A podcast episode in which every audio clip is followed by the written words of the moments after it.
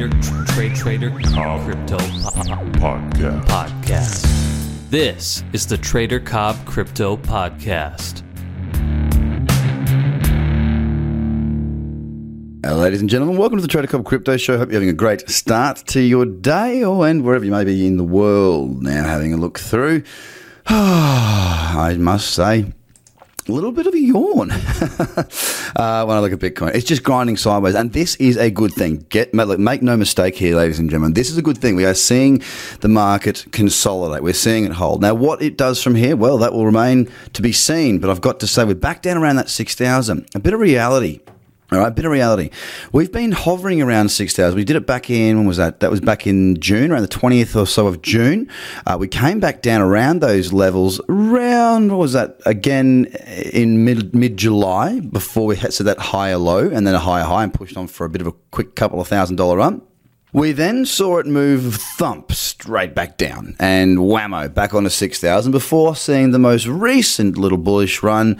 Uh, little, when I say bullish, I mean an uptrend, uh, a little grind back as we headed towards that 7,400 mark. And from there, thump, we sold off. Now, what I'm seeing here is I'm seeing participation diminish. Now, what do I mean by that? Well, the last time we saw the market hit 6,000, well, not the last time, sorry the time the first time we sort of came falling from about 10,000 all the way back down to 5772 so around that 6,000 the, the, the annual lows are 5777 or whatever it was right? From there we saw a move from we'll go back to the 6000 the higher low from 6000 up to 8500 so a $2500 move a big pop up we go and then a thud straight back down to 6000 then from 6000 and that so we went 2800 sorry 8800 to 6000 so we went up 2500 back down 2500 then the last most recent bullishness back up as we started the trend higher we went from 6000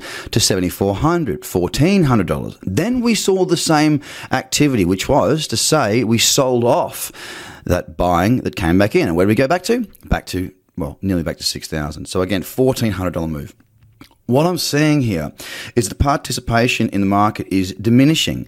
Okay, when we the first time we, we came back down, you know, the, we, we saw 6,500 back in April. We went from 65 back up to 10,000. Then we had a downtrend. And we popped back up to 8,500. Then we went back down. We're seeing the gains erased by short, quick selling, relatively quick. I mean, the last time um, we went to 8,500. We were back at 6,000 in about three or four weeks.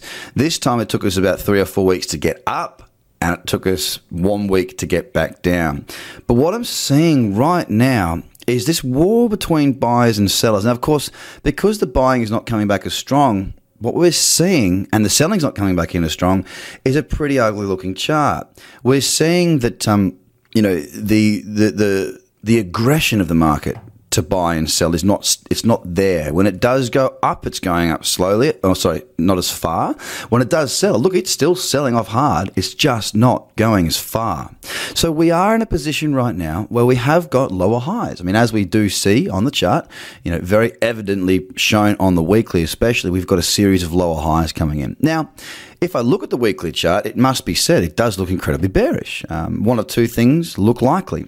It looks likely that we will consolidate into that 5777 level, uh, which are the old lows. We are seeing lower highs growing, oh, sorry, uh, building into there. Right, we are seeing lower highs building into there. That 5700 or 6000, that rough area there, that's either going to break and we'll push the new lows for the year. If it does break, then I can see us moving to 3,000. You know, and that being said, don't forget that these markets are incredibly erratic, incredibly out of control, and incredibly emotional. I'm just looking at these from a perspective of, look, you know, we we've got um, we've got flat levels. And that's all I work to. We got flat level round number and the old trend that was setting itself up. But right now, uh, we're either going to see that 6,000 hold or break, but we continue to build into there. And because we're building into there, it means that we haven't broken yet. It means that there is still the chance that we'll see some bulls come back into the market and then we may actually start to see some positivity once again. And that is what we all want. But we've got to be realistic here. As I read this chart to you on this show right now, there are two outcomes. Most of you are only prepared for one. Most of you are only prepared if the market goes up. Who's prepared if it goes down? If we do break down through 5700, look, there might even be a trading opportunity on the break. If we do break that level, 3000 is the next strong support level. There are some minor levels on the way down. Uh, there are some round numbers, of course 5000, 4000, but 3000 is the strongest level, uh, and therefore that's the one I'm talking about. So, are you positioned to be able to make money in either outcome? That's the question you need to ask yourself because if you are not, it could be a very painful period of time. If you're willing to walk away and just forget about it and come back on another day, fine. If you just if you're literally investing and you won't check your portfolio, fine, no problem at all.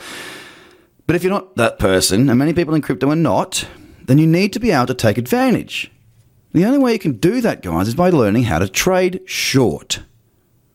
Okay, it's the only way. So why don't you get across to the bi-weekly video newsletter if you haven't subscribed already or across my socials.